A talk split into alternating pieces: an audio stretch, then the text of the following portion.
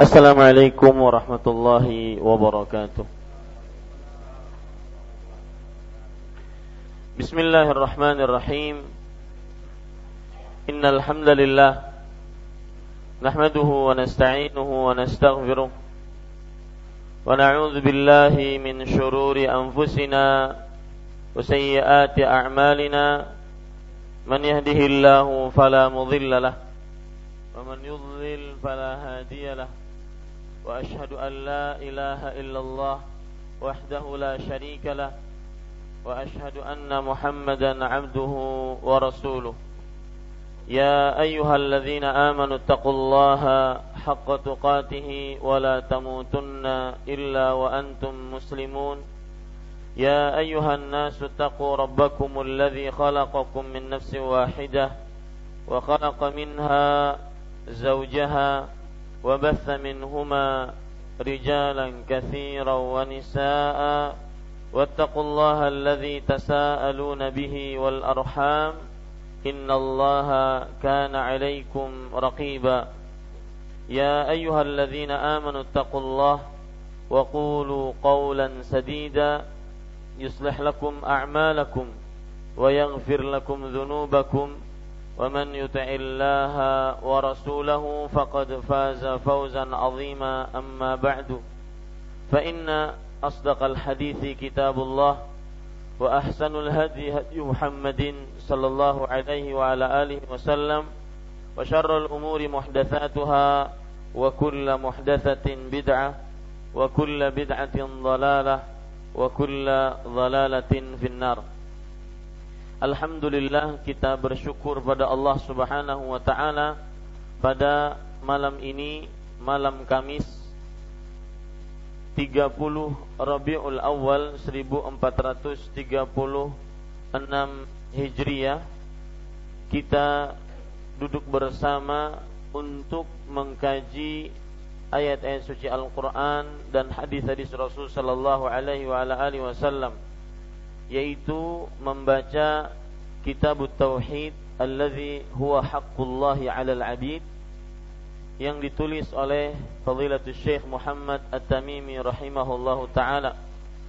Salawat dan salam semoga selalu Allah berikan kepada Nabi kita Muhammad sallallahu alaihi wa ala alihi wasallam pada keluarga beliau, para sahabat serta orang-orang yang mengikuti beliau sampai hari kiamat kelak dengan nama-nama Allah yang husna dan sifat-sifat yang ulia saya berdoa Allahumma inna na'udzubika min ilmin la yanfa' wa min qalbin la yakhsha' wa min nafsin la tashba' wa min da'watin la yustajabu laha wahai Allah kami berlindung denganmu dari ilmu yang tidak bermanfaat dari hati yang tidak khusyuk dari jiwa yang tidak pernah puas dan dari doa yang tidak dikabulkan.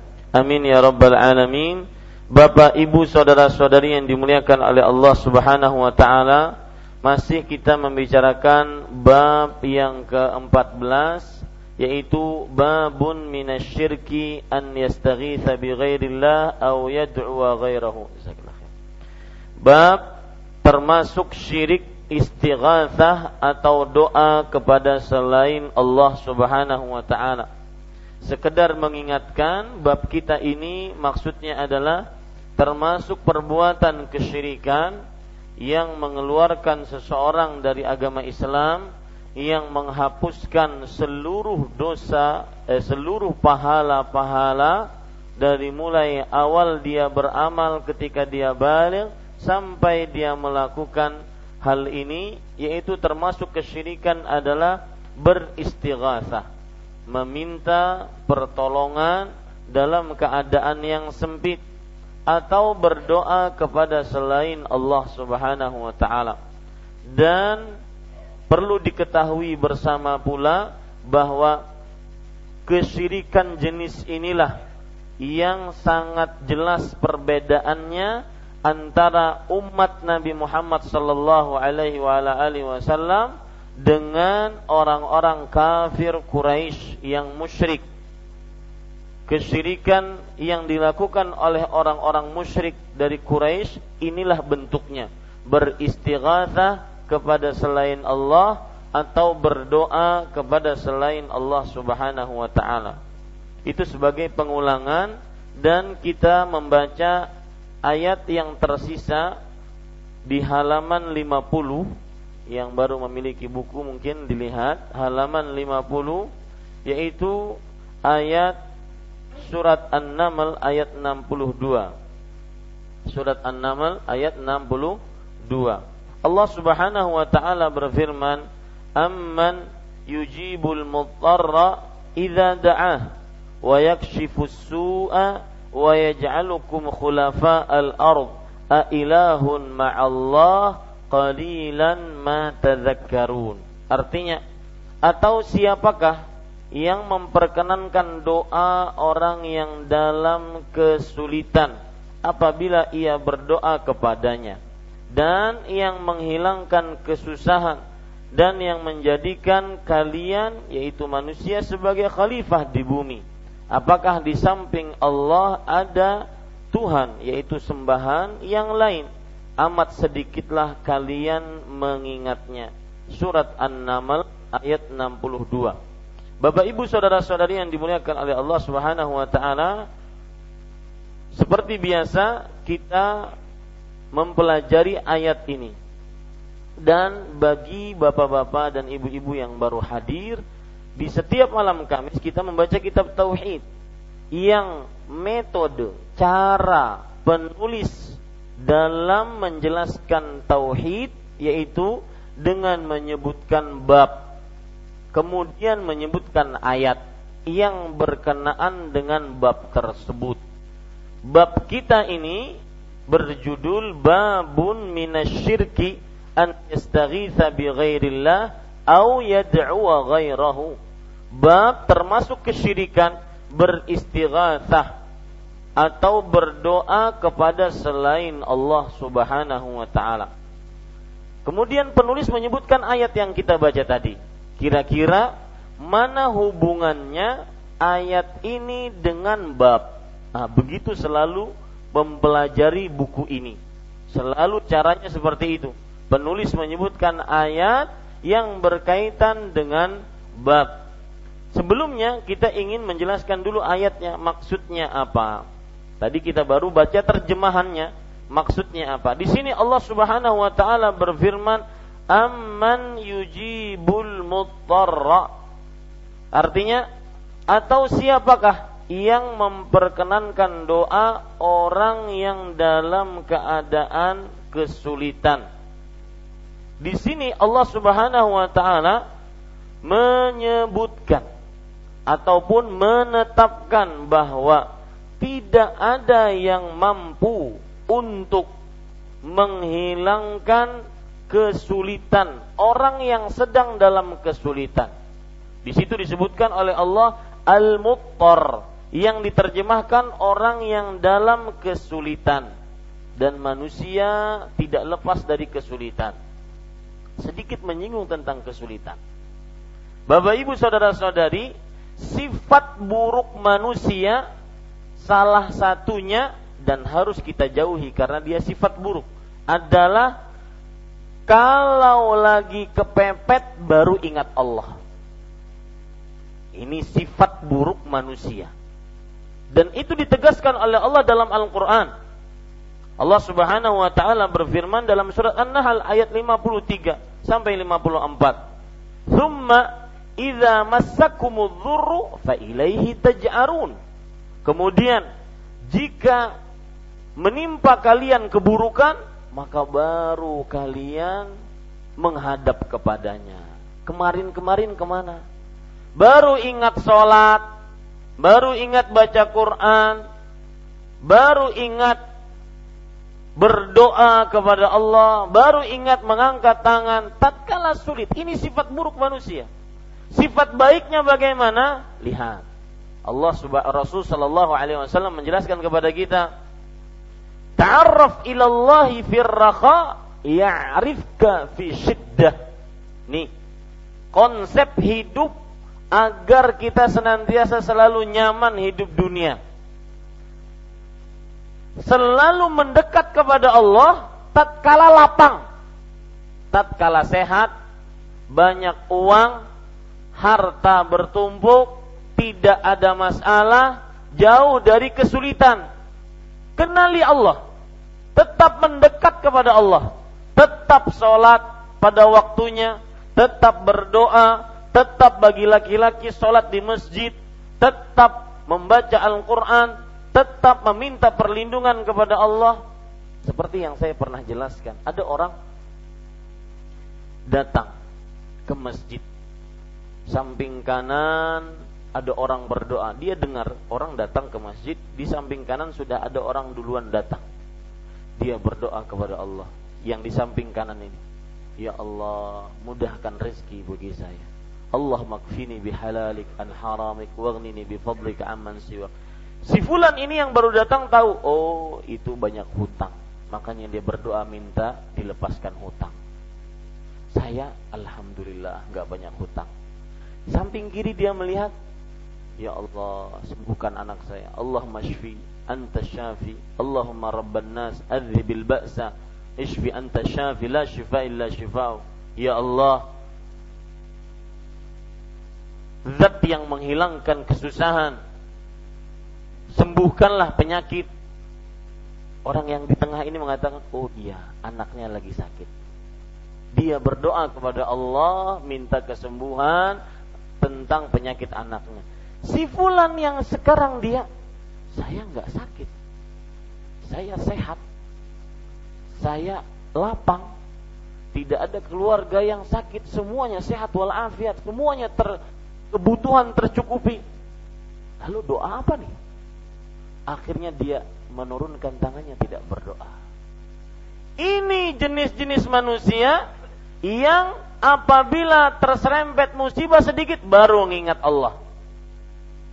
Maka coba lihat Allah Rasul sallallahu alaihi wasallam bersabda, "Ta'arraf ila Allah fir raqa ya'rifka fi syiddah." Kenali Allah walau dalam keadaan lapang. Apa ganjarannya orang yang terus dekat dengan Allah walau dalam keadaan lapang? Maka niscaya Allah akan tetap menolongmu tatkala kamu dalam keadaan sempit. Maka konsep agar hidup nyaman kenali Allah dalam keadaan lapang. Tapi memang sifat manusia seperti itu. Kenal Allah hanya tatkala susah. Lihat lagi surat Az-Zumar ayat 8. Allah Subhanahu wa taala berfirman, "Wa idza massal insana dhurrun da'a rabbahu muniban ilaihi." Jika musibah menimpa seorang manusia, baru dia berdoa kepada Allah Subhanahu wa taala dengan benar-benar kembali kepada Allah. Baru tahu diri. Ya. Kalau sudah kena musibah baru tahu diri. Tatkala nyaman, lapang, aman tidak ada, dia tahu diri. Coba perhatikan lagi kebiasaan manusia. Surat Yunus ayat 12. Ini kebiasaan buruk, jauhi ini. Allah berfirman, "Wa idza massal insana dhurru da'ana li jambihi aw qa'idan aw qa'iman." Jika manusia tertimpa keburukan, maka ia berdoa kepada kami, baik dalam keadaan duduk, dalam keadaan berdiri, dalam keadaan rebahan. Dan manusia di dalam hidupnya tidak lepas dari tiga hal ini rebahan, duduk, atau berdiri. Artinya, kapan ditimpa musibah, baru sibuk ngangkat tangan. Dulu-dulu ke mana? Dulu-dulu mana eh, hak Allah yang yang kita lalaikan? Ke mana kita? Tidakkah ingat kita kepada Allah Subhanahu wa taala? Maka Bapak Ibu jauhi sifat buruk manusia seperti ini. Ingat Allah pas baru kepepet Ya, ini para ikhwan yang dirahmati oleh Allah Subhanahu wa taala. Ada lagi orang pas dapat penyakit baru ke masjid. Ya. Baru ingat yang namanya masjid. Ketika dapat hutang, ketika sedikit ekonomi, ketika dapat penyakit baru ingat masjid. Jangan seperti itu. Ada orang Pak punya penyakit insomnia yaitu susah tidur. Kapan dia bisa tidur? Pas lagi pengajian kawat tidur. Makanya datang ke pengajian hanya untuk bisa tidur. Alhamdulillah. Baik Bapak Ibu saudara-saudari yang dimuliakan oleh Allah itu sedikit menyimpang tentang kesulitan. Di sini Rasul Allah Subhanahu wa taala berfirman, siapakah yang memperkenankan doa orang yang dalam kesulitan? Kesulitan yang dimaksud seperti ini adalah kesulitan yang membuat orang tertimpanya merasa sulit sebagaimana yang terjadi kepada Nabi uh, Nabi Ayub. Nabi Ayub ketika berdoa wa ayyuba idnada rabbahu anni masani. Lihat. Dan ingatlah ketika Ayub berdoa kepada Rabbnya, wahai Rabbku, sesungguhnya aku tertimpa dhur, muttar. Muttar diambil dari kata-kata dur, orang yang dalam eh, tertimpa kesulitan. Jadi kesulitan yang dimaksud adalah apabila menimpa seseorang dia merasa buruk. Maka di sini kita pahami bahwa tidak ada yang menghilangkan kesulitan kecuali Allah Subhanahu wa taala. Jadi siapakah di sini Allah Subhanahu wa taala sedang menantang manusia? Adakah yang bisa menghilangkan kesulitan selain Allah? Nah, di sini terdapat pelajaran menarik, Pak. Anda tidak akan pernah garis bawahi ini baik-baik. Tidak akan pernah mensyirikkan Allah tatkala Anda mengagungkan Allah Subhanahu wa taala. Kenali baik-baik kekuasaan Allah. Kita tidak akan pernah mensyirikkan Allah Subhanahu wa taala. Lihat di sini. Jelas sekali lihat Amman yujibul muttar idza da'a. Siapakah yang mampu memperkenankan, mengabulkan doa orang yang dalam kesulitan? Artinya tidak ada yang mampu kecuali Allah Subhanahu wa taala. Ini berarti kita sedang memperkenalkan pada diri kita tentang kekuasaan Allah agar kita tidak minta dalam keadaan sulit kepada selain Allah Subhanahu wa taala. Makanya para ulama mengatakan di antaranya Syekh Saleh Fauzan Al Fauzan hafizahullah, ulama besar Arab Saudi, beliau mengatakan al-istidlal bi tauhidir rububiyah li tauhidil uluhiyah. Artinya kita mengambil dengan kekuasaan Allah agar kita beribadah hanya kepada Allah. Karena Allah yang paling kuasa, maka saya tidak akan pernah minta kecuali kepada Allah. Karena hanya Allah yang yaksif yujibul mutar yang mampu mengabulkan doa orang yang dalam kesulitan. Maka saya tidak akan pernah berdoa kecuali kepada Allah. Pemikirannya seperti itu orang yang cerdas, orang yang berakal. Ini para ikhwan yang dirahmati oleh Allah Subhanahu wa taala. Kemudian di sini Allah berfirman, "Idza da'a" apabila ia berdoa. Ingat baik-baik kesulitan, keburukan, musibah, bala yang dapat eh, yang didapat oleh seseorang akan diangkat oleh Allah tatkala kapan? Ini ada syaratnya. Idza da'a. Kalau dia berdoa, maka jangan pernah remehkan berdoa. Para ulama mengatakan ad-du'a miftahu kulli khair. Doa adalah kunci segala kebaikan. Orang yang Rasulullah SAW bersabda, orang yang paling lemah, paling bahasa Banjar lemah pak, uyuh adalah orang yang paling uyuh dalam doa. Meskipun Sidin punya otot lima di sini, kelihatan keker, kelihatan sterek, kuat, tapi tidak pernah berdoa. Ini orang paling letoy, paling lemah, paling uyuh. Rasulullah Shallallahu Alaihi Wasallam bersabda, Inna a'jazan nas man azaza anid du'a. Sesungguhnya orang yang paling lemah dari seluruh manusia adalah orang yang paling lemah berdoa kepada Allah Subhanahu Wa Taala. Ingat, idza dan saya ingin mengingatkan kepada bapak ibu saudara saudari sekalian yang tidak berdoa mendapat dosa besar Yang tidak pernah berdoa kepada Allah dapat dosa besar. Apa dalilnya? Surat Ghafir ayat 60. Allah Subhanahu wa taala berfirman, "Wa qala rabbukum ud'uni astajib lakum." Innal ladzina yastakbiruna an ibadati sayadkhuluna jahannama dakhirin. Rabb kalian berfirman, berdoalah kalian kepadaku niscaya aku akan kabulkan bagi kalian. Sesungguhnya orang-orang yang menyombongkan dirinya dari tidak mau berdoa kepadaku, niscaya mereka akan benar-benar masuk ke dalam neraka jahanam sekuat-kuatnya.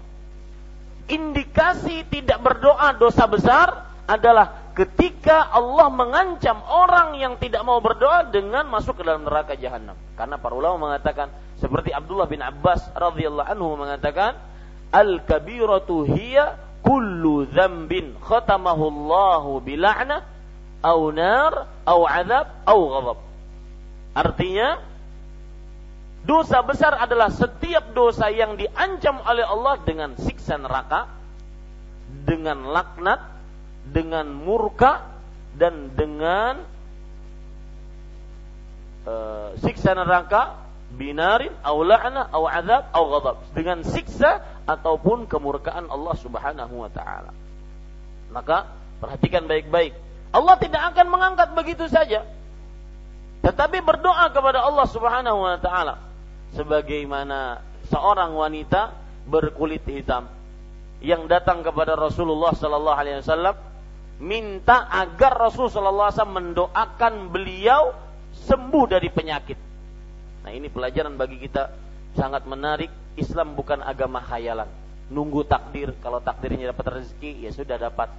Kalau tidak dapat ya sudah. Kalau sembuh ya sembuh. Kalau enggak ya enggak. Enggak. Berdoa kepada Allah Subhanahu Wa Taala. Ida da'a jika ia berdoa kepadanya.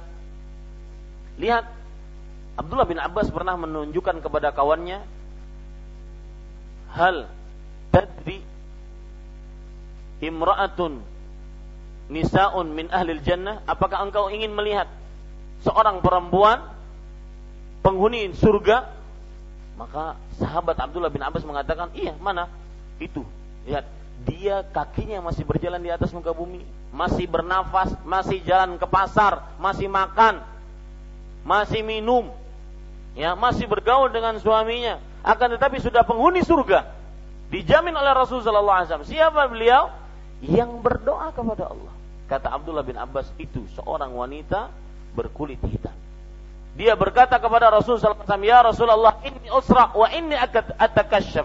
Wahai Rasulullah, sesungguhnya aku sedang dalam keadaan sering kemasukan syaitan, kerasukan. Dan setiap kali kerasukan, auratku terbuka fad'ullaha an yashfiyani. Wahai Rasulullah berdoalah kepada Allah agar Allah mengabul menyembuhkan penyakitku. Lihat perlu perlu berdoa. Bahkan wajib berdoa. Jika ingin sembuh berdoa banyak-banyak. Dalam dalam penyakit apa pun. Yang belum dapat hajatnya, yang belum dapat rezeki, yang belum dapat anak, yang belum dapat apa yang diinginkan berdoa kepada Allah Subhanahu wa taala. Amman yujibul muttar idza da'a. Wa yakshifu su'a wa yaj'alukum khulafa al-ard. Dan kemudian Allah berfirman yang menghilangkan kesusahan. Apa bedanya muttar orang kesulitan dengan kesusahan? Maka para ikhwan yang dirahmati oleh Allah menghilangkan kesusahan lebih luas maknanya dibandingkan kesulitan. Ya Makanya di sini yang menghilangkan kesusahan. Tidak ada yang menghilangkan kesusahan kecuali Allah Subhanahu wa taala. Wa yaj'alukum khulafa al-ard dan yang menjadikan kalian manusia sebagai khalifah di bumi yaitu sebagai pemimpin di atas muka bumi ini. Ini sekali lagi menunjukkan bahwa kita bisa mentauhidkan Allah beribadah hanya kepada Allah, meminta hanya kepada Allah, beristighatsah hanya kepada Allah melalui kita meyakini bahwa tidak ada yang berkuasa mencipta, mengatur kecuali Allah. Lihat, di sini tidak ada yang menghilangkan kesulitan, mengabulkan doa orang yang sedang kesulitan, menghilangkan kesusahan orang lain, menjadikan seseorang mendapatkan jabatan, kekuasaan, harta masuk di dalam ini. Kecuali Allah, maka mintalah kepada siapa? Allah. Kemudian Allah menegaskan lagi, "Ailahun ma'allah." Kata Allah Subhanahu wa taala, apakah di samping Allah ada sembahan yang lain? Ini bukan pertanyaan untuk dijawab. Ini pertanyaan untuk pengingkaran dari Allah. Artinya, lan tajida ilahan ghairallah. Kamu tidak akan pernah mendapatkan sembahan yang paling berhak disembah selain Allah. Jadi pertanyaan ini bukan untuk dijawab. Ailahun ma'allah. Adakah sembahan selain Allah? Ini bukan untuk dijawab. Ini pertanyaan ingkar dari Allah Subhanahu wa taala. Kamu tidak akan pernah mendapatkan sembahan selain Allah Subhanahu wa taala. Kemudian para ikhwan yang dirahmati oleh Allah Subhanahu wa taala. Allah berfirman di akhir ayat, amat sedikitlah kalian mengingatnya. Apa maksudnya Bapak Ibu saudara-saudari yang dimuliakan oleh Allah? Perhatikan baik-baik. Kenapa disebutkan di sini di akhir ayat amat sedikitlah kalian mengingatnya? Apa hubungannya dengan awal ayat? Pak, mengabulkan doa orang yang sulit, menghilangkan kesusahan, menjadikan seseorang mempunyai kedudukan, harta, jabatan, ini adalah nikmat dari Allah Subhanahu wa taala. Yang tidak akan ada yang bisa memberinya kecuali siapa? Allah. Tapi kebanyakan manusia apa? Lupa lupa. Kebanyakan manusia lupa, lupa bersyukur telah diberi nikmat oleh Allah Subhanahu wa taala. Maka saya sering mengatakan bahwa iblis alaihi la'natullah dia sudah berjanji kepada Allah untuk menjadikan manusia tidak bersyukur. Artinya, tak salah satu target operasi iblis adalah menjadikan manusia tidak bersyukur. Seperti firman Allah dalam surat Al-A'raf ayat 16 sampai 17. Allah Subhanahu wa taala berfirman, "Qala fabima aghwaytani la aq'udanna lahum siratakal mustaqim."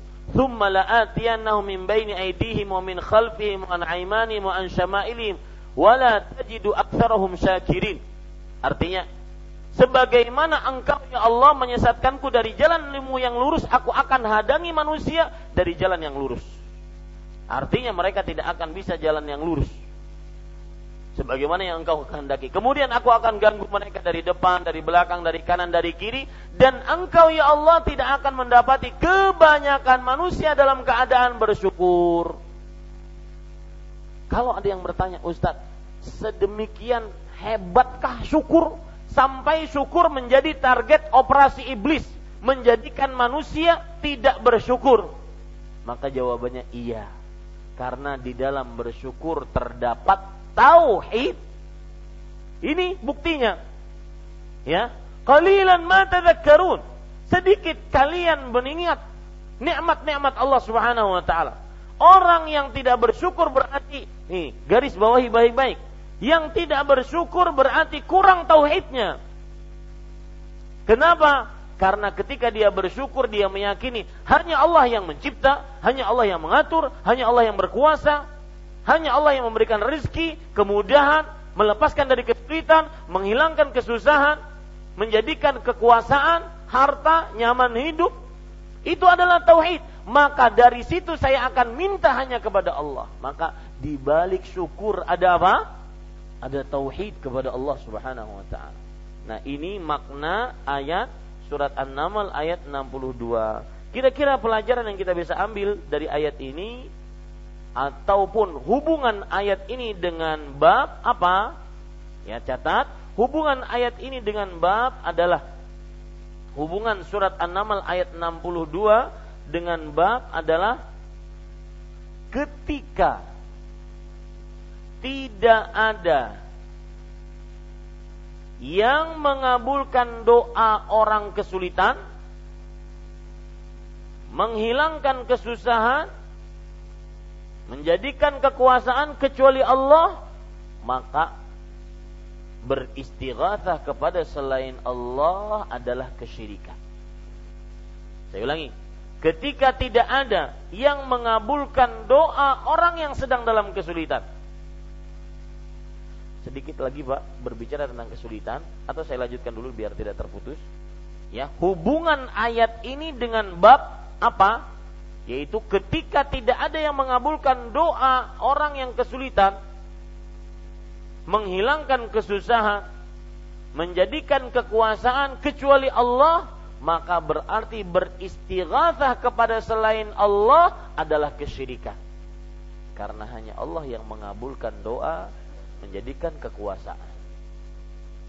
Ketika tidak ada yang mengabulkan doa orang yang dalam kesulitan, menghilangkan kesusahan dan menjadikan kekuasaan kecuali hanya Allah, maka pada saat itu beristighatsah kepada selain Allah adalah sebuah kesyirikan. Karena tidak ada yang mengabulkan doa kecuali Allah Subhanahu wa taala. Baik, Bapak Ibu saudara-saudari, sedikit lagi menyinggung tentang kesulitan ini. Kita itu dalam beribadah tidak ingin pahalanya yang ecek-ecek. Yang rendahan nggak boleh, nyari ibadah yang rendahan. Nggak boleh orang berdoa, ya Allah, masukkanlah saya ke dalam surga. Tapi saya tahu diri ya Allah, saya ini pemalas, saya ini uh, saya ini susah untuk beribadah, saya ini susah untuk bangun malam, saya jarang untuk baca Quran, tapi saya ingin masuk surga. Maka masukkan saya ke dalam surga, walau emperan surga. Ini nggak boleh doa seperti ini. Ya, maka ada faedah dari kata-kata sulit ini, yaitu orang kalau beribadah, carilah pahala dari ibadah itu yang paling besar pahalanya. Jangan sekedarnya, sekedar sholat, sekedar tunai, tunai kewajiban, tidak. Harus yang paling besar. Nah begitu juga ketika menolong orang, harus yang paling sulit kita cari. Misalkan, yang kita tolong Pertama keluarga, kemudian yang paling sulit. Jadi kalau kita tolong dia itu benar-benar senyumnya itu tulus, ikhlas, sumringah atas pertolongan kita. Ya. Dan ini perlu usaha. Orang yang diluaskan rezekinya perlu berusaha mencari orang-orang seperti ini. Jangan asal timbai ke samping kanan, samping kiri, samping kanan. Enggak. Di sana masih banyak orang-orang yang sangat lebih membutuhkan. Kalau kita kasih walau hanya sedikit saja, dia akan merasa tertolong, benar-benar tertolong. Nah, ini lebih besar pahalanya. Maka jangan asal sedekah, tapi cari sedekah yang benar-benar pahalanya besar. Rasulullah Shallallahu Alaihi Wasallam sering ditanya oleh para sahabat dan ini gaya hidup para sahabat mencari pahala dalam ibadah yang tingkat tinggi, levelnya tingkat tinggi. Jangan mau yang yang asalan, yang rendahan, nggak mau. Lihat pertanyaan para sahabat, ya Rasulullah, ayu sadaqati a'zam? Wahai Rasulullah, sedekah mana yang paling besar pahalanya? Nabi Muhammad sallallahu alaihi wasallam menjawab, juhdun muqil. Sedekah yang dikeluarkan dalam keadaan penuh usaha, kemudian dalam keadaan keterbatasan harta, itu pun dia masih bersedekah. Orang yang diluaskan rezekinya oleh Allah Subhanahu wa taala bersedekah mungkin satu bulan satu juta dalam tanda kutip wajar. Tapi orang yang kesempitan masih bisa bersedekah, ini yang di luar kewajaran. Yang itu dapat pahala, jelas. Tetapi yang ini lebih besar pahalanya. Maka cari ibadah bukan hanya sekedar ibadah, tapi ibadah yang benar-benar maksimal pahalanya. Ini saya ambilkan dari kata-kata kesulitan ya. Kesulitan. Maka carilah orang-orang yang benar-benar sulit yang kalau kita tolong dia benar-benar misalkan ya. Uh, hadis Rasul Shallallahu Alaihi Wasallam.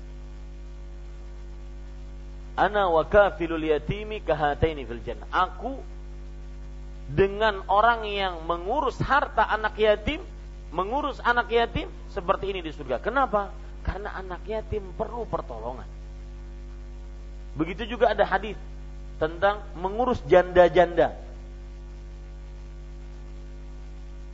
Mengurus itu bukan hanya dinikahi. Ya. Mengurus janda-janda. Coba bayangkan punya anak sepuluh peninggalan dari suami, suaminya meninggal. Ya. Sedangkan anak-anaknya masih kecil semua karena setiap tahun melahirkan terus. Sangat produktif. Tidak ada yang nolong Maka tatkala ditolong, ini benar-benar akan sumringah. Subhanallah. Ini para ikhwan yang dirahmati oleh Allah Subhanahu wa taala. Tapi Bapak Ibu saudara-saudari yang dimuliakan oleh Allah Subhanahu wa taala, sekarang kalau ada orang bertanya kepada kita, Ustadz, bolehkah kita minta pertolongan kepada manusia kepada manusia untuk menghilangkan kesulitan atau mengabulkan permintaan orang yang sulit. Seperti misalkan kita minta kepada seseorang agar memberikan makan kepada atau seseorang yang sedang kelaparan, benar-benar kelaparan, minta kepada orang lain agar bisa menghilangkan kelaparannya. Maka jawabannya boleh. Cuma dia harus beri keyakinan itu hanya sebatas sebab yang Allah berikan. Mungkin saja orang ini ketika minta kepada orang yang diluaskan rezekinya, dipalingkan hatinya oleh Allah, tidak mau minta, tidak mau memberi. Ya. Mungkin saja orang ini tertahan hartanya tidak diberikan kepada si fulan yang sedang dalam kesulitan tersebut. Jadi boleh minta kepada makhluk dalam dalam rangka menghilangkan kesulitan, minta dikabulkan permintaan yang disanggupi oleh si makhluk tersebut. Ingat, yang disanggupi oleh siapa? Si makhluk tersebut. Dan dengan syarat yang kedua, itu pun dengan syarat dia meyakini hanya sebatas sebatas apa? Sebab karena yang menjadi penyebab utama siapa? Allah Subhanahu wa taala. Baik, kita baca hadis yang selanjutnya. Sudah azan Isya? Belum? Baik, kita baca hadis yang selanjutnya. Kita baca hadis yang disebutkan oleh penulis rahimahullahu taala. Warawat Tabarani bi isnadihi annahu kana fi zamanin Nabi sallallahu alaihi wasallam munafiqun yu'dhil mu'minin فقال بعضهم قوموا بنا نستغيث برسول الله صلى الله عليه وسلم من هذا المنافق. فقال النبي صلى الله عليه وسلم إنه لا يستغاث بي وإنما يستغاث بالله. Artinya Imam At-Tabarani dengan menyebutkan sanatnya meriwayatkan bahwa pernah terjadi pada zaman Nabi Muhammad sallallahu alaihi wasallam seorang munafik. Seorang munafik yang selalu mengganggu orang-orang mukmin. Berkatalah maka berkatalah salah seorang di antara mereka, marilah kita bersama-sama istighatsah kepada Rasulullah sallallahu alaihi wa ala alihi wasallam. Maka supaya dihindarkan dari tindakan buruk orang munafik ini. Ketika itu bersabdalah Rasulullah sallallahu alaihi wa ala alihi wasallam, sesungguhnya tidak boleh beristighatsah kepadaku tetapi istighatsah itu seharusnya hanya kepada Allah saja. Taib. Poin pertama yaitu Imam At-Tabarani. Siapa beliau? Beliau nama aslinya adalah Sulaiman bin Ahmad. Imam At-Tabarani. Sulaiman bin Ahmad. Beliau seorang ahli hadis, bahkan derajatnya hafil dan mempunyai beberapa kitab hadis. Ya, Sulaiman bin Ahmad. Kemudian beliau di sini disebutkan dengan menyebutkan sanatnya, yaitu sampai kepada sahabat Ubadah bin Samit. Sanatnya maksudnya adalah sanatnya sampai kepada Ubadah bin Samit. Garis bawahi baik-baik bagi bapak-bapak yang baru datang dan sudah mendapatkan buku. Ada yang belum dapat buku? Sudah semua? Baik, ibu-ibu juga? Ya, ada panitia ada satu yang belum dapat mungkin diberikan. Ya. Sanatnya karena kita ini baca kitab, bukan hanya sekedar ceramah biasa ya, ceramah kajian umum tablik akbar itu enggak. Tetapi kita ini baca kitab.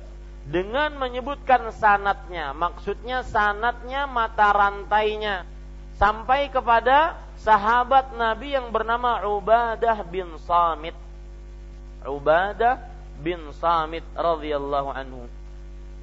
Ubadah bin Samit meriwayatkan bahwa pernah terjadi pada zaman Nabi Muhammad sallallahu alaihi wasallam ada seorang munafik. Munafik yang dimaksud adalah Abdullah bin Ubay bin Salul. Munafik yang dimaksud adalah Abdullah bin Ubay bin Salul. Dan sebagai pengetahuan Bapak, arti munafik apa? Memperlihatkan Islam, menyembunyikan kekafiran. Itu arti munafik. Catat. Arti munafik adalah memperlihatkan Islam, menyembunyikan kekafiran. Dan kemunafikan seperti inilah yang diancam oleh Allah Subhanahu wa taala dalam Al-Qur'an. Innal munafiqina fid darqil asfali minan nar. Sesungguhnya orang-orang munafik mereka di dalam neraka yang paling dalam. Walan tajidalahum nasira dan kamu tidak akan pernah mendapatkan untuk mereka seorang penolong pun Munafik inilah yang seperti yang di, diancam dengan seperti ini. Surat An-Nisa ayat 145. Yang memperlihatkan Islam menyembunyikan kekafiran. Munafik seperti ini disebut dengan munafik i'tiqadi. Jadi dalam Islam itu munafik ada dua. Munafik ada dua. Ya. Munafik yang disebut dengan i'tiqadi dengan amali. I'tiqadi yang bapak-bapak dan ibu-ibu tulis tadi, yaitu munafik yang memperlihatkan Islam dan di hatinya apa? kekafiran. Ini i'tiqadi. Ini yang diancam dalam surat An-Nisa ayat berapa tadi? 145. Sesungguhnya kaum munafik di dalam kerak neraka yang paling dalam. Ya, Adapun munafik amali yang sering kita dengar Ustaz-ustaz menyebutkan hadisnya ayatul munafiqi salas tanda orang munafik itu tiga idza haddatsa kadzab wa idza wa'ada akhlaf wa idza tumina khan jika berkata dusta jika janji ingkar jika diberikan amanat berkhianat saya sedikit mengingat tentang munafik ini mengingat tentang hutang Para sahabat Nabi radhiyallahu bertanya kepada Rasulullah, "Ya Rasulullah, ma aktsara ma tasta'izu minal maghrib?" Rasulullah sallallahu alaihi wasallam sering berdoa dengan doa, "Allahumma inni a'udzubika minal ma'tham wal maghrib." Wahai Allah, aku berlindung kepadamu minal ma'tham dari dosa wal maghram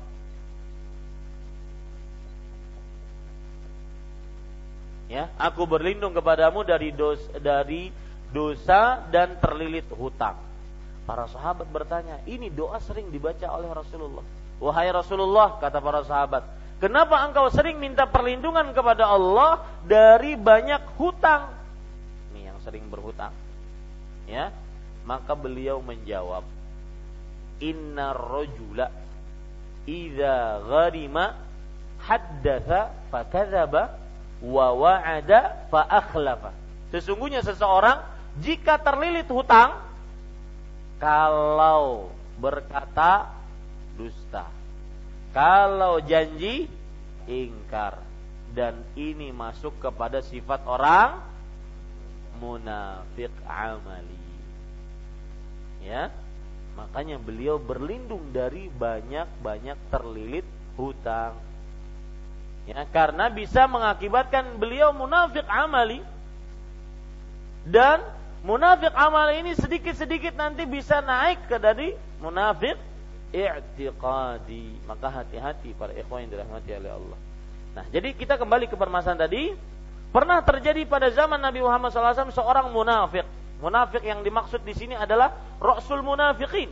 Pemimpinnya kaum munafik di zaman Rasulullah. Yaitu Abdullah bin Ubay bin Salul. Hmm. namanya saja Abdullah. Ini nggak menjamin dia benar imannya. Jadi jangan terpesona dengan casing penampilan. Ya, tapi terpesonalah dengan dengan isinya. Ya, ini para ikhwan yang dirahmati oleh Allah Subhanahu wa taala. Jangan terpesona dengan penampilan. Akan tetapi terpesonalah dengan isi orang tersebut. Taib. Para ikhwan yang dirahmati oleh Allah Subhanahu wa taala dan kemudian yang berkaitan dengan munafik perlu dicatat juga bahwa kemunafikan tidak ada di kota Mekah. Enggak ada. Kemunafikan tuh enggak ada di kota Mekah. Yang ada di kota Mekah iman kufur. Nabi Muhammad SAW, Bilal, Sumayyah, Yasir, Ammar, Abdullah bin Mas'ud, Abu Bakar As-Siddiq, Khadijah, Umar, kemudian yang yang lainnya uh, Abu Jahal, Abu Lahab, Umayyah dan dedengkot-dedengkot kekafiran. Yang ada cuma iman dan kekafiran. Itu di Mekah. Adanya kemunafikan kapan? Setelah perang Badar. Ya, catat itu baik-baik. Kemunafikan adanya eh, tidak ada di kota Mekah. Adanya adalah setelah perang Badar. Abdullah bin Ubay bin Salul ketika melihat bahwasanya orang-orang muslim menang di peperangan Badar, wah ini tidak bisa dilawan dengan kekerasan. Yang tiga kali lipat lebih banyak saja kalah dengan kaum muslim. Jumlah jumlah pasukannya kalah. Berarti tidak bisa dilawan dengan kekerasan. Mereka ingin mati di jalan Allah, mati menjadi tujuannya. Subhanallah, ada manusia seperti itu tidak ada kecuali zaman para sahabat Nabi radhiyallahu. Ya, maka akhirnya Abdullah bin Ubay memakai cara licik yaitu menjadi orang munafik. Memperlihatkan Islam tetapi hatinya kah? Kafir. Yang itu munafik i'tiqadi yang itu terlihat ketika peperangan Uhud. Dari mulai mereka ingin keluar atau menghadang, sudah Abdullah bin Ubay mulai bergerak, mulai berkata-kata. Dahulu kita sebelum datang Muhammad dan para sahabatnya ini, sebelum datang Islam ini, kita menunggu di kota Madinah. Kita pantang untuk keluar. Ya, pantang untuk keluar dari tempat kita. Kenapa kita sekarang ke Uhud keluar dari kota Madinah? Kita pengecut dong. Akhirnya musyawarah musyawarah, akhirnya semua sepakat untuk keluar ke Uhud. Menghadang orang-orang kafir Quraisy. Tatkala lagi menghadang, benar-benar sudah bersiap, Abdullah bin Ubay menggerogoti kaum muslim pada waktu itu. Menghasut, akhirnya seberapa? Dua pertiganya pulang. Subhanallah. Ya, coba bayangkan Pak, musuh lagi datang, kita sudah begini. Samping kawan pulang. Eh aku beli dulu lah. Ih, subhanallah kayak apa tuh? Allahu Akbar. Itulah orang munafik. Ya, ini para ikhwan yang dirahmati oleh Allah Subhanahu wa taala. Taib yang selalu mengganggu orang-orang mukmin. Mereka mengganggu orang-orang mukmin bukan dengan senjata orang munafik sampai zaman kita sekarang. Mengganggu orang beriman tidak pernah dengan senjata. Dengan berita-berita bohong dengan ucapan dengan kelakuan yang semena-mena. Seperti misalkan Allah Subhanahu wa taala menyebutkan tentang bahwa orang-orang munafiklah penyebab terjadinya kisah dusta tentang Aisyah radhiyallahu anha yang disebut dengan hadithul ifk yaitu kejadian dusta yang disebar-sebarkan oleh kaum munafik tentang bahwasanya Aisyah radhiyallahu anha apa? melakukan hubungan yang tidak senonoh dengan Sofwan bin Mu'attal As-Sulami. Jadi mereka uh, me, memutar di air keruh. Ini orang-orang munafik sampai di zaman sekarang. Mereka tidak berani berhadapan langsung dengan kaum muslim, tetapi mereka menghancurkan Islam dan kaum muslim dari dalamnya. Ini para ikhwan yang dirahmati oleh Allah. Kemudian juga perhatikan kaum muslim eh, orang-orang munafik Mereka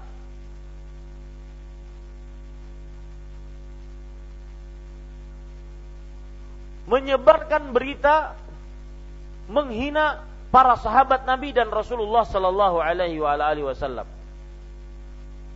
Lihat Allah berfirman dalam surah At-Taubah ayat 64, 65, 66. Yahdharul munafiquna an tunazzala alaihim suratun tunabbi'uhum bima fi qulubihim. Orang-orang munafik takut akan ada wahyu dari Allah yang memberitahukan tentang apa yang ada di dalam hati mereka yang mereka simpan. Mereka memperlihatkan keislaman akan tapi hati mereka kekafiran. Qul istahzi'u innallaha mukhrijun ma tahzarun. Katakanlah wahai Muhammad sallallahu alaihi wasallam, istahzi'u. Olok-oloklah kalian, sesungguhnya Allah akan mengeluarkan apa yang kalian takuti. Artinya, apa yang disembunyikan oleh orang-orang munafik di dalam hatinya. Wala in sa'altahum la yaqulanna innama kunna nakhudhu wa nal'ab. Ketika orang-orang munafik mengatakan, "Ma ra'aina ahadan arghaba butunan."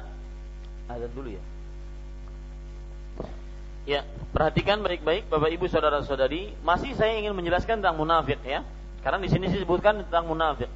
Saya tadi menjelaskan bahwa munafik itu mengganggu kaum muslim bukan dengan kekerasan, bukan dengan senjata. Mereka mengganggunya dengan berita-berita dusta, kemudian eh, fitnah-fitnah yang disebarkan di tengah kaum muslim. Di antaranya di zaman Rasulullah mereka menghina para sahabat. Mereka mengatakan ma ra'aina ahadan arghaba butunan wa akdzaba alsinatan. Kami tidak pernah melihat kata orang munafik. Orang-orang yang sukanya cuma makan sampai perutnya gendut. Sama orang-orang yang lisannya cuma banyak banyolnya. Ini mereka tujukan kepada siapa? Para sahabat Rasulullah. Mereka menghina Nabi dan para sahabat. Maka Allah berfirman, "Wala in saltahum la yaquluna innama kunna nakhudhu wa nal'ab." Jika kamu wahai Muhammad sallallahu alaihi wasallam bertanya kepada orang munafik, maka sungguh mereka akan mengatakan, "Oh, kami cuma main-main. Kami enggak bohong, eh, kami enggak e, beneran, kami cuma main-main." Menghabiskan waktu tatkala perjalanan. Jadi kami ngobrolnya seperti itu. Maka Allah mengatakan dalam surat Al-Taubah ayat 65 65, "Qul abillah wa ayati wa rasuli kuntum tastahzi'un. Katakan wahai Muhammad sallallahu alaihi wasallam, apakah dengan Allah dengan tanda-tanda kekuasaannya dengan rasulnya kalian mengolok-olok. Ini kebiasaan orang-orang munafik. Me menghina, membuat fitnah bagi kaum muslim. Kita lanjutkan. Maka berkatalah salah seorang di antara mereka, mereka di sini para sahabat Berkatalah seseorang seorang di antara mereka yaitu mereka di sini adalah para sahabat. Marilah kita bersama-sama istighatsah kepada Rasulullah sallallahu alaihi wasallam supaya dihindarkan dari tindakan buruk orang munafik ini. Nah, di sini mereka beristighatsah kepada uh, ingin beristighatsah kepada Rasulullah sallallahu alaihi wasallam ingin beristighatsah kepada Rasul sallallahu alaihi wasallam. Maka Bapak Ibu saudara-saudari yang dimuliakan oleh Allah, sebenarnya sah-sah saja untuk minta kepada Rasulullah agar dihilangkan keburukan orang munafik ini. Sah-sah saja. Kenapa? Karena Rasul sallallahu alaihi wasallam pada waktu itu beliau adalah pemimpin kaum muslim maka beliau bisa saja menghukum si munafik ini. Jadi perkataan orang ini, hayya bina nastaqumu bina nastaghithu bi Rasulillah. Marilah kita bersama-sama istighatsah kepada Rasulullah supaya dihindarkan dari tindakan buruk orang munafik ini. Sebenarnya sah-sah saja. Kenapa? Karena Rasulullah SAW pada waktu itu pemimpin yang bisa menghukum orang munafik ini. Tetapi Rasulullah SAW demi beradab kepada Allah. Karena istighatsah tidak boleh kecuali hanya kepada siapa? Allah maka beliau mengatakan innahu la yustaghatsu bi innama yustaghatsu billah. Sesungguhnya tidak boleh beristighatsah kepadaku meskipun untuk menghukum orang munafik ini. Aku mampu sebenarnya karena aku pemimpin kata Rasul sallallahu alaihi wasallam. Tetapi untuk beradab kepada Allah dan istighatsah tidak ada kecuali kepada Allah, maka beliau mengatakan tidak boleh beristighatsah kepadaku. Sesungguhnya istighatsah seharusnya hanya kepada Allah saja. Baik. Itu uh, hadis yang terakhir dan dalil yang terakhir yang dibawakan oleh penulis di dalam bab ini.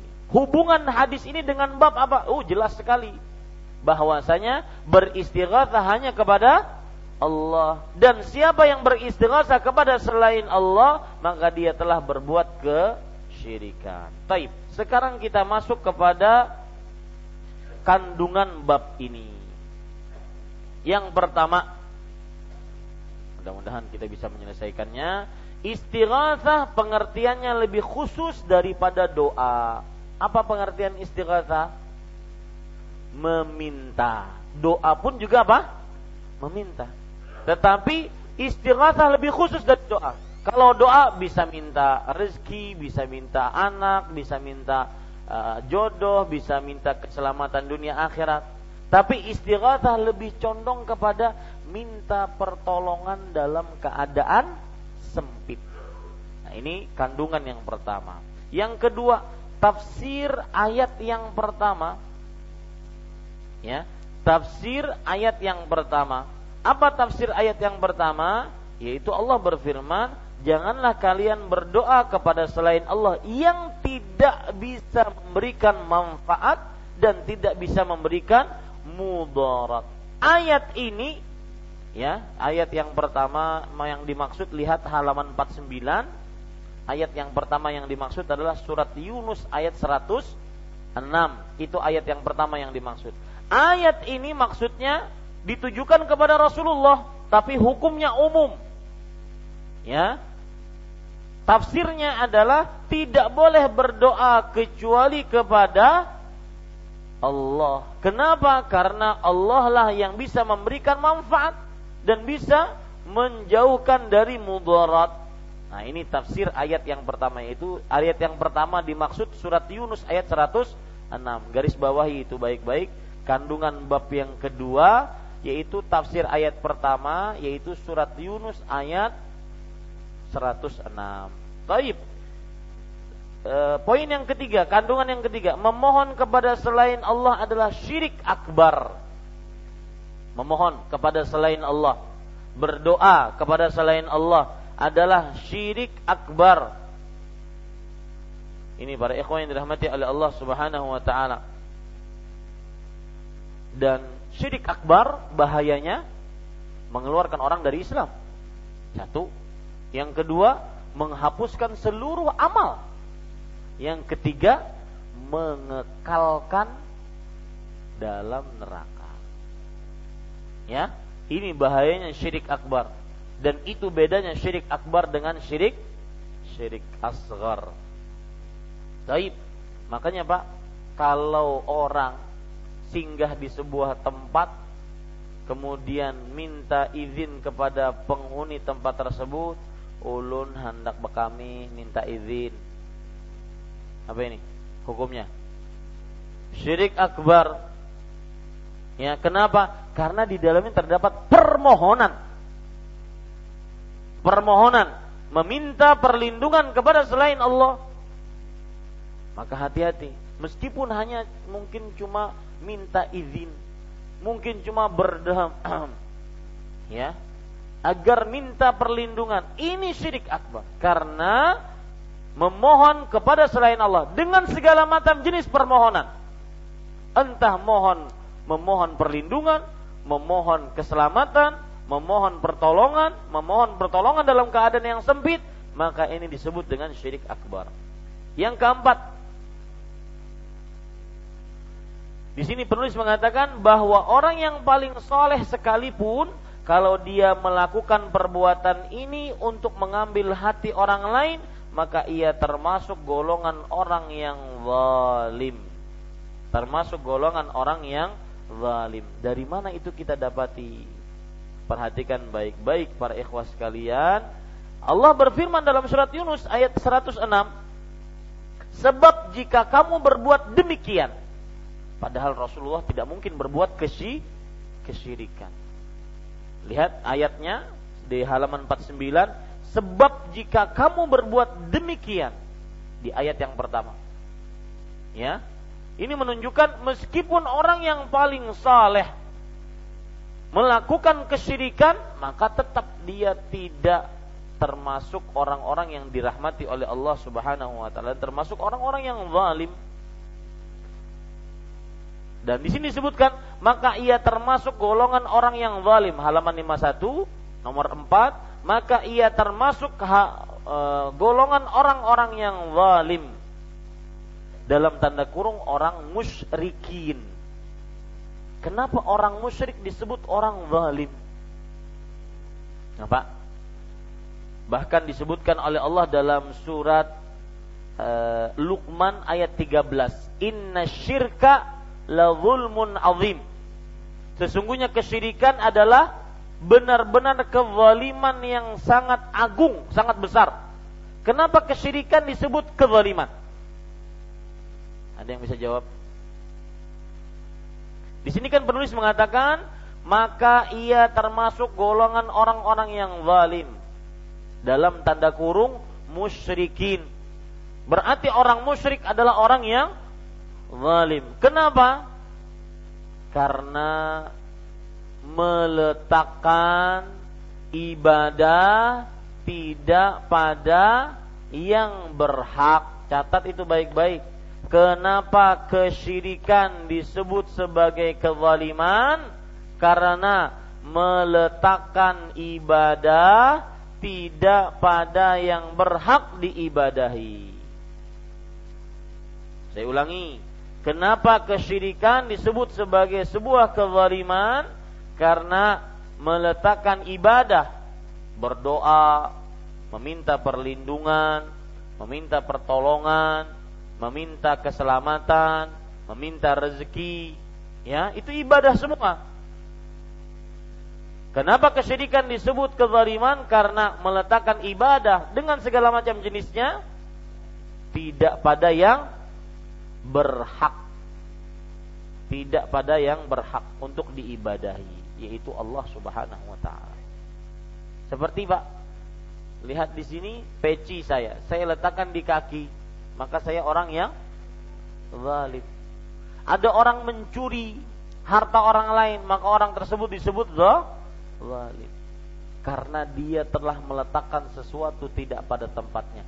Kesyirikan juga begitu ya? Berdoa kepada zat yang tidak bisa mengabulkan. Zalim enggak meminta istighatsah. Meminta pertolongan dalam keadaan yang sempit.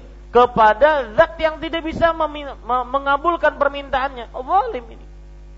Makanya ini rahasia. Kenapa? Kesyirikan disebutkan dalam ayat-ayat Al-Qur'an banyak sekali. Ya?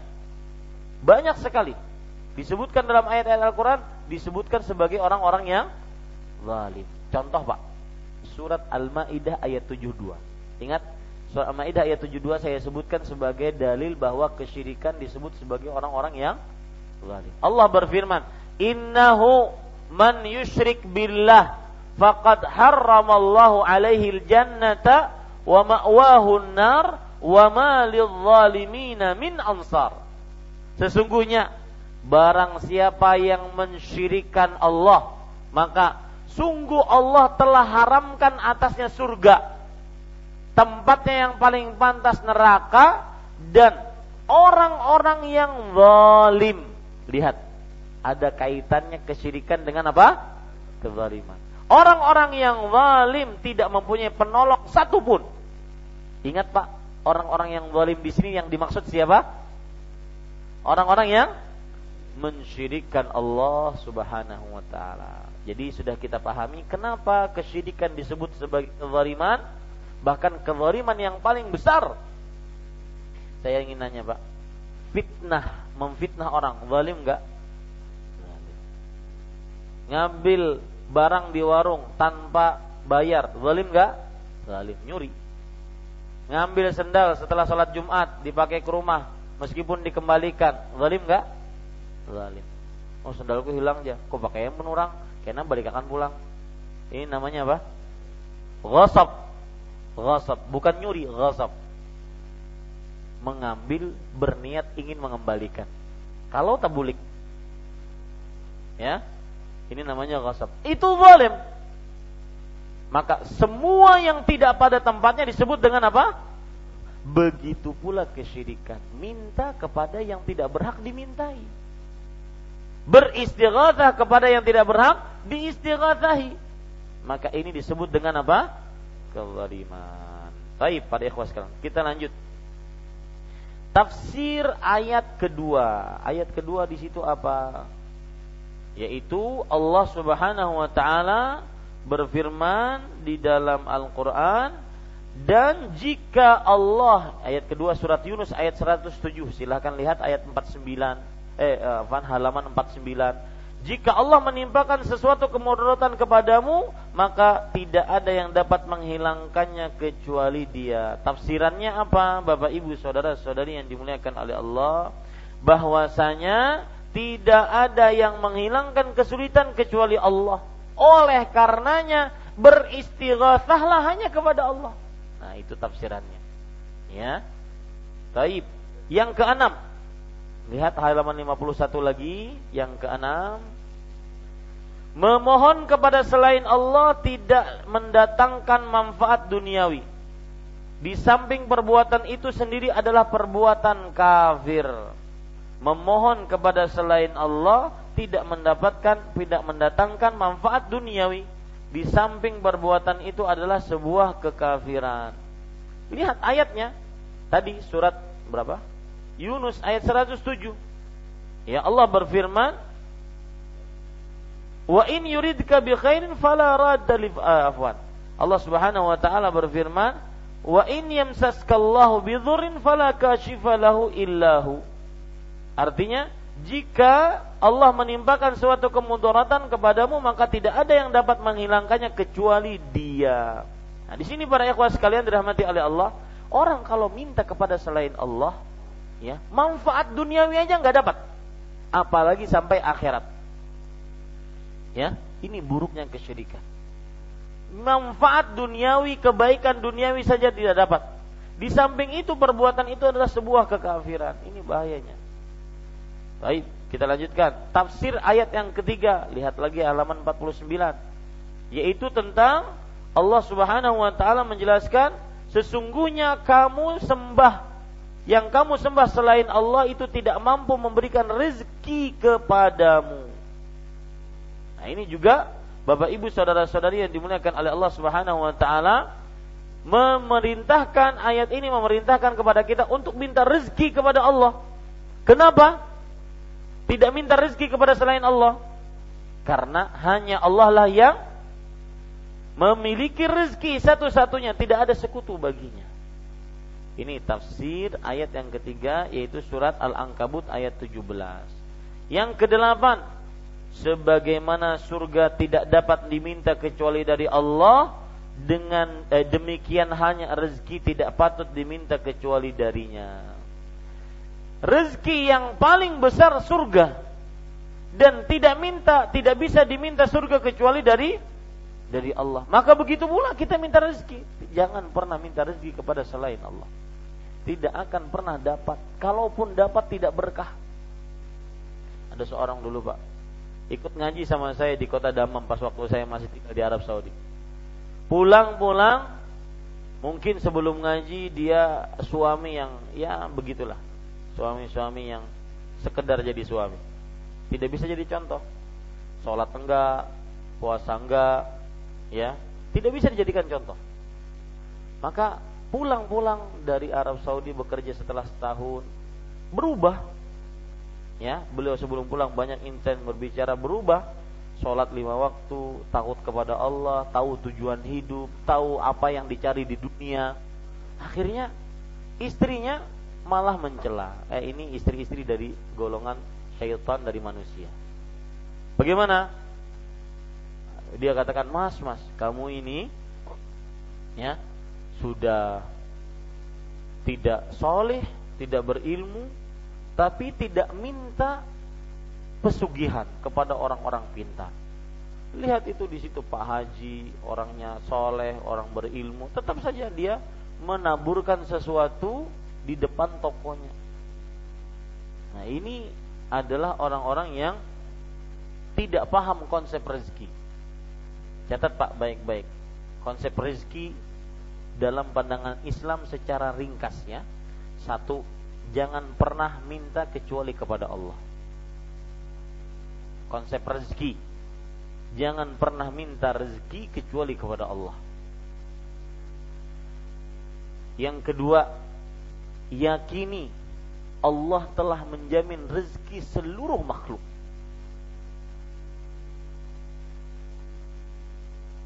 Yang kedua, yakini Allah telah menjamin rezeki seluruh makhluk. Allah berfirman, "Wa ma min dabatin fil ardi illa 'ala Allah rizquha wa ya'lamu mustaqarraha wa mustawda'aha kullun fi kitabin mubin."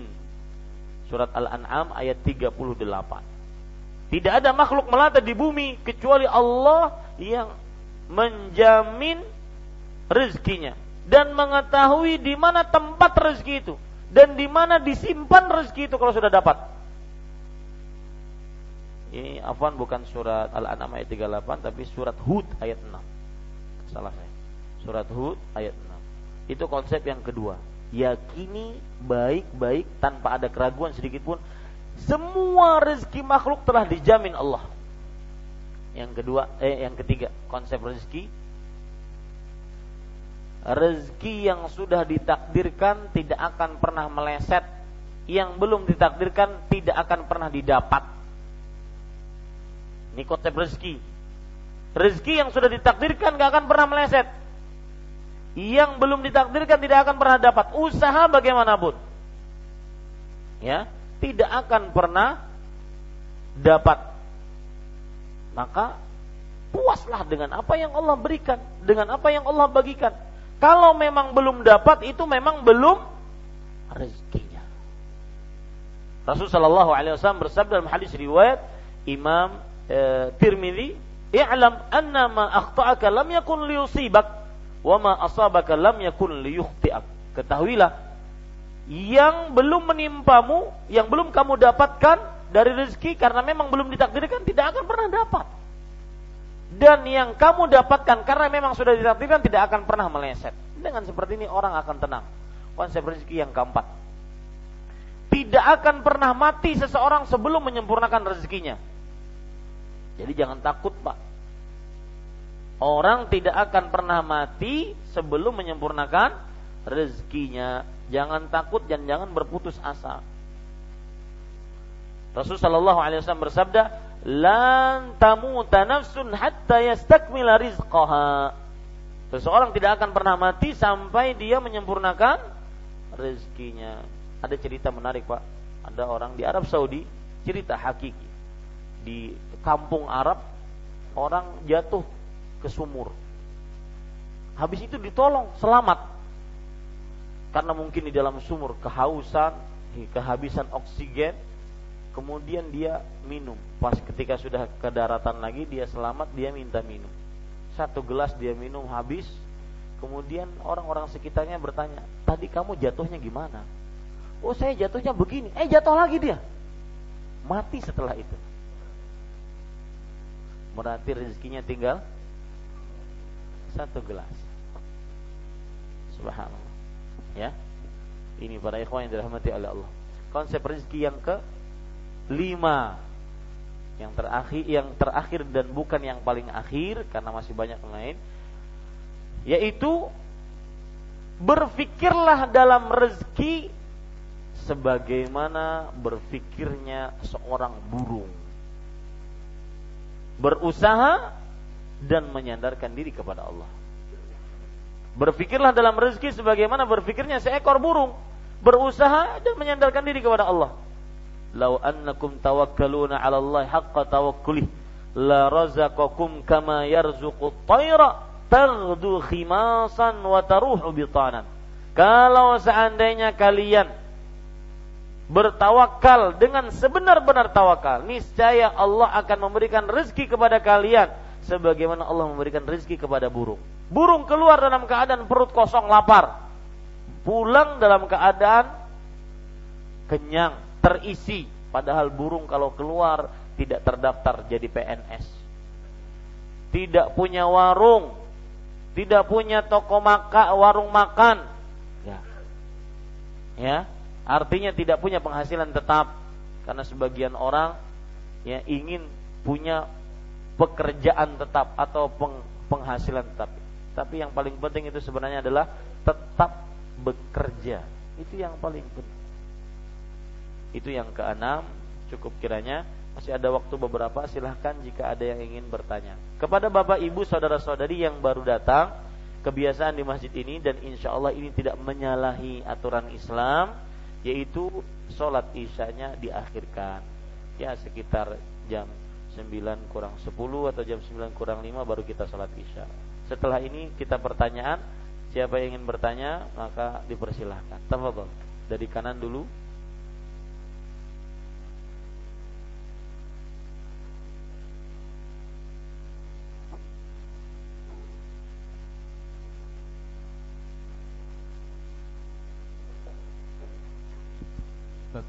Uh, terkait tadi gasap uh, kadang kita di masjid atau musola itu mau antara masjid dengan musola itu kan ada becek terus pinjam sendal sebentar.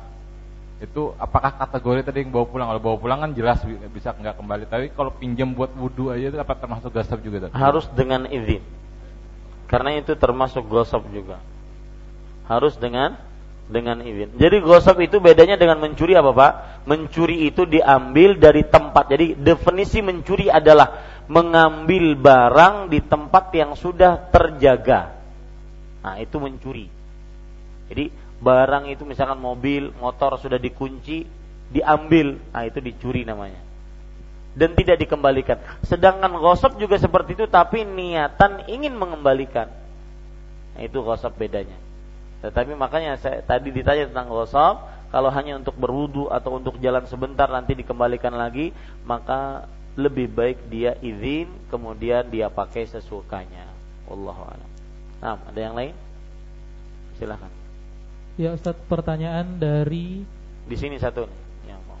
Ibu Dwi di Banjarmasin. Silakan. Bagaimana jikalau kita sedang menghadapi ujian terus diberi kesulitan oleh dosen dalam mengerjakan skripsi.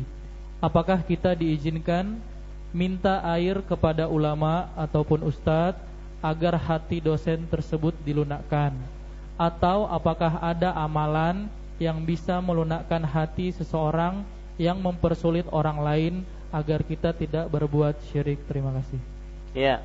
Bismillah, alhamdulillah, wassalatu wassalamu ala rasulillah. Maka jawabannya meminta air untuk melunakkan hati maka belum pernah dikerjakan oleh Rasul Shallallahu Alaihi Wasallam dan para sahabatnya.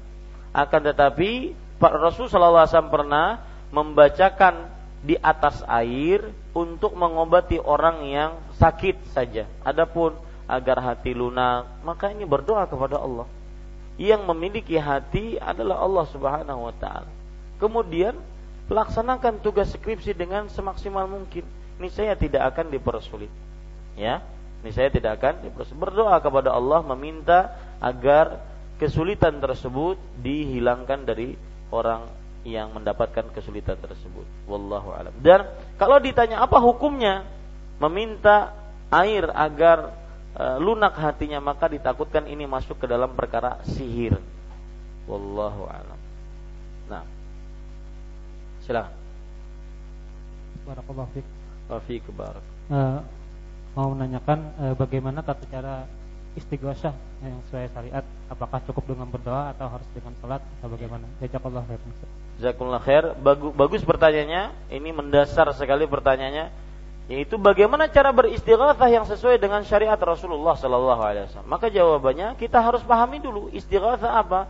Meminta pertolongan dalam keadaan yang sempit. Nah, beristighatsah yang sesuai dengan contoh Rasul Shallallahu Alaihi Wasallam adalah benar-benar berdoa kepada Allah dalam keadaan yang sempit. Jadi sebenarnya istighatsah tidak lebih dari berdoa. Cuma tujuannya beda. Kalau berdoa dia lebih umum, minta apa saja, minta keselamatan, minta anak, rezeki, minta hajat. Tapi istighosah minta pertolongan dalam keadaan yang sempit. Nah, prosesnya sama berdoa juga. Rabbakum fastajaba lakum. Allah Subhanahu wa taala berfirman, ketika kalian beristighatsah kepada Rabb kalian. Ini sama berdoa. Ini ayat tastaghithuna rabbakum ini surat Al-Anfal ayat 9 itu ayat tatkala perang Badar. Fastajabalakum anni mumiddukum bi alfin minal malaikati murdifin. Ketika kalian beristighatsah kepada Rabb kalian.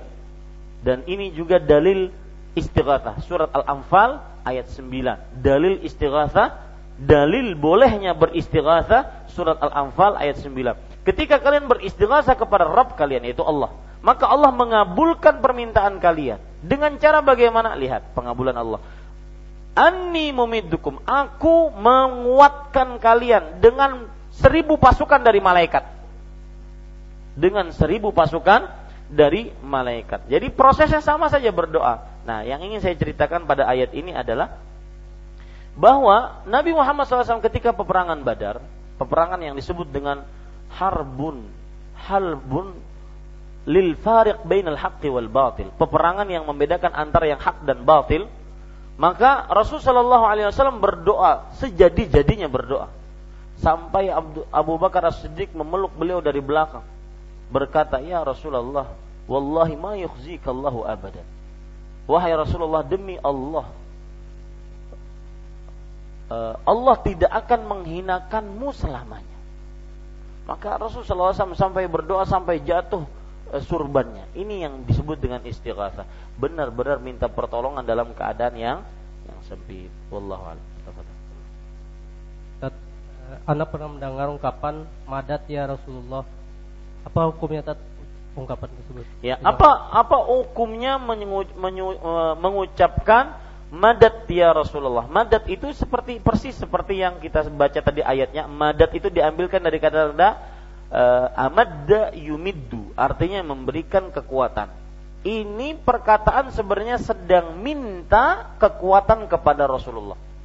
Madat ya Rasulullah, madat ya Rasulullah. Ini wahai Rasulullah belilah kami kekuatan. Wahai Rasulullah belilah kami kekuatan. Apa hukumnya? Kenapa? Karena menyamakan selain Allah dalam hal ini siapa? Rasulullah disamakan dengan siapa? Dengan Allah dalam perkara yang khusus milik Allah yaitu apa?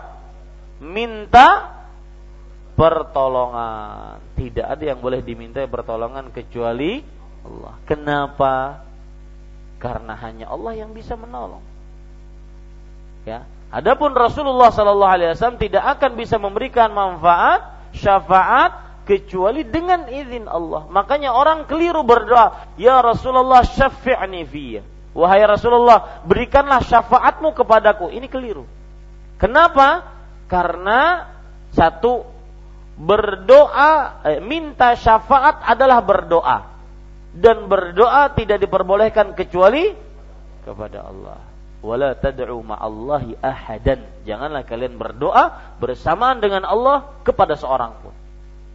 Yang kedua, syafaat diberikan oleh Rasulullah oleh Allah kepada Rasulullah di hari kiamat dan sekarang belum diizinkan. Yang ketiga, syafaat hanya milik Allah Subhanahu wa taala wa anna syafa'ata lillahi jami'an. Syafaat hanya milik Allah seluruhnya. Ini tiga sebab kenapa kita dilarang minta syafaat kepada Rasulullah. Tapi minta syafaatnya kepada siapa? Allah. Jadi begini lafadznya, wahai Allah berikanlah syafaat nabimu kepadaku. Nah, gitu syafaat. Yang benar. Adapun wahai Rasulullah syafaatilah aku. Nah, ini keliru. Dengan tiga sebab tadi. Siapa yang bisa mengulang tiga sebab tadi? Kelirunya. Satu Allah memiliki syafaat. Yang kedua hmm, syafaat hanya diberikan di hari kiamat. Maka tidak pantas untuk diminta. Yang ketiga yang paling penting yang paling pertama. Makanya ditulis. Nah, yang ketiga apa? Minta syafaat adalah doa. Dan berdoa tidak boleh kecuali ini yang paling penting. Ya, ini yang paling penting. Ini para ikhwan yang dirahmati oleh Allah Subhanahu wa taala. Baik, ada yang lain? Nah. Ada bapak-bapak di sini? Silakan. Kasih.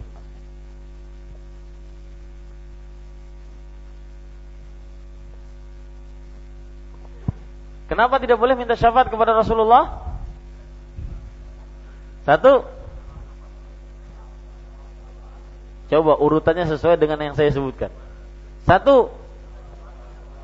Karena minta syafaat adalah doa dan doa tidak boleh diberikan kecuali kepada Allah. Yang kedua, nah, sekarang hanya, belum kiamat karena pemberian syafaat oleh Rasulullah SAW di hari kiamat. Yang ketiga, syafaat milik Allah. Maka mintalah kepada siapa? Allah. Nah, tafadhol. Bismillahirrahmanirrahim. Ustaz yang dirahmati Allah Subhanahu wa taala. Uh, pertanyaan kita Anda munafik berkenaan ya. dengan musuh munafik itu kan pengertian bahasa tadi menjelaskan bahwa memperlihatkan Islam dan menyembunyikan kekafiran. Nah, bagaimana kalau orang tidak sholat berjamaah, Ustaz? Ini apakah termasuk munafik, Ustaz? Iya. Itu pertanyaannya. Itu pertanyaan pertama. Yang kedua berkenaan dengan pahala, Ustaz. Belum pernah mendengar ceramah itu bahwa kata Ustaz itu pahala itu tidak ada, Ustaz yang benar itu amal saleh itu menurut Ustaz ini bagaimana mohon penjelasan dari Ustaz itu, itu, ya. saja Ustaz sekian dan terima kasih Assalamualaikum warahmatullahi wabarakatuh ya jazakumullah khair atas pertanyaannya maka jawabannya untuk pertanyaan yang pertama yaitu tentang munafik munafik orang yang tidak sholat berjamaah apakah disebut sebagai seorang munafik tidak tetapi dia meninggalkan sebuah kewajiban ya bukan munafik tetapi meninggalkan sebuah kewajiban. Munafik tatkala kapan? Tatkala kalau ada kawan baru sholat berjamaah, kalau tidak ada kawan tidak sholat berjamaah. Nah ini baru munafik. Ya, tapi hanya dengan sekedar meninggalkan sholat berjamaah bagi laki-laki yang itu hukumnya wajib menurut pendapat yang paling kuat, maka ini bukan munafik tetapi meninggalkan sebuah kewajiban dan itu berdosa dan diancam siksa. Bisa dipahami Pak ya? Kapan jadi munafik? Ketika ada orang baru sholat ke masjid. Ada kawan baru sholat ke masjid. Pura-pura suka masjid. Ya. Sedangkan kalau tidak ada orang yang melihat, tidak ada yang memperhatikan, tidak pergi ke masjid. Maka ini disebut munafik. Jadi munafik itu memperlihatkan sesuatu yang tidak pada hakikatnya. Baik. Kemudian tentang pahala. Apakah ada pahala? Oh, ada pahala. Disebutkan oleh Allah Subhanahu wa taala, ya. Allah berfirman dalam surah Ali Imran di akhir-akhir, "Wallahu indahu husnul thawab." Allah di sisinya memiliki pahala sebaik-baik pahala. At-thawabu ganjaran pahala. Ya. Jadi amal soleh berujung kepada pahala itu dia, kepada ganjaran. Wallahu a'lam. Saya tidak tahu apa dalil mereka yang mengatakan tidak ada pahala. Yang ada hanya amal soleh. Betul, amal soleh baru dapat datang pahala. Kalau nggak ada amal soleh nggak ada pahala. Demikian. Ustaz, bahwa beliau mengatakan bahwa dalil itu Al-Ankabut gitu. Surah Al-Ankabut. Gitu. Surah Al-Ankabut ayat Al-Ankabut. berapa? bunyinya tuh terjemahannya malah kami berikan pahala kepada Nabi Ibrahim gitu. Nah, itu ayatnya itu tuh terjemahnya. Ya, saya tidak tahu. Yang jelas dalam Al-Qur'an ada dalil tentang uh, ajrun azim. Ya, di dalam Al-Qur'an banyak sekali ayat-ayat yang menunjukkan tentang ajrun azim. Pahala yang besar banyak sekali.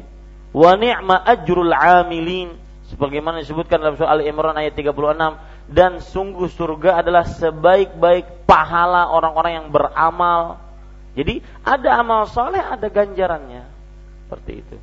Wallahu alam. Nah, ada yang lain? Cukup kiranya. Ya, kita cukupkan dengan kafaratul majlis. Subhanakallahumma wa bihamdik asyhadu an la ilaha illa anta astaghfiruka wa atubu ilaik. Wa sallallahu nabiyana Muhammad walhamdulillahi rabbil alamin. Wassalamualaikum warahmatullahi wabarakatuh.